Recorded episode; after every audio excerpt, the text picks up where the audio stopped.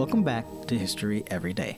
Today we will travel through time looking at four events of October 12th.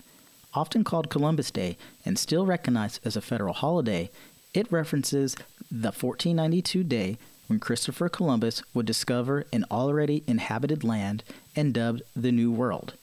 Many states within the United States no longer recognize this day as a holiday, citing the continued exploitation, murder, and slave trade Columbus brought onto the Caribbean islands.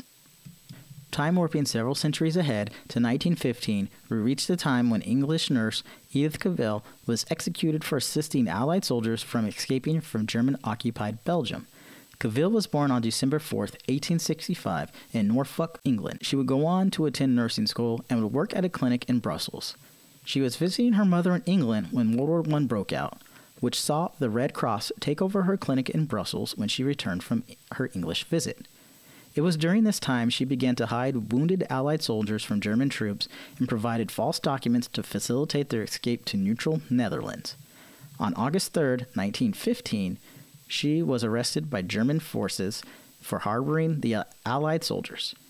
During her court martial, she admitted her guilt in helping the soldiers escape and was sentenced to be executed. In the very early hours of October 12th, Cavell was executed by a firing squad. Numerous memorials to Cavell have been created in England, Canada, and Belgium. Taking another big time jump to 1999, we come to the death of American basketball player Wilt Chamberlain.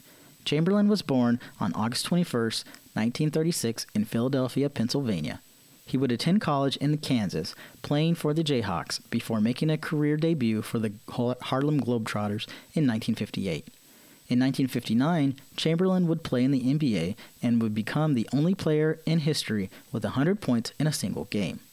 Through his NBA career, Chamberlain would earn two NBA championships, a Finals MVP award, four times NBA MVP, and 13 time NBA All Star. He would retire from basketball in 1973. Chamberlain sparked controversy by being known as a lifelong bachelor with no desire to marry and stated that he had sex with as many as 20,000 women. Chamberlain would die from congestive heart failure at the age of 63 in Los Angeles, California. The very next year, in 2000, the USS Cole would be attacked by suicide bombers from Al Qaeda. The attack would come as the USS Cole was at anchor in the Gulf of Aden for refueling.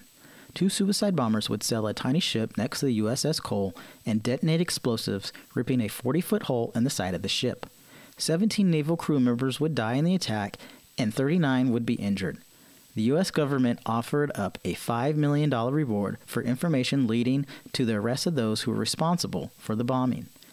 On November 4, 2002, Quaid Salim Sinan al Harithi, who was believed to be the person responsible for the plan to attack the USS Cole, was killed in Yemen by the CIA with the use of a Hellfire missile from a Predator drone. USS Cole would undergo several years of repairs but would finally return to service on February 13, 2003. As our time travel comes to an end, remember to subscribe and come back tomorrow.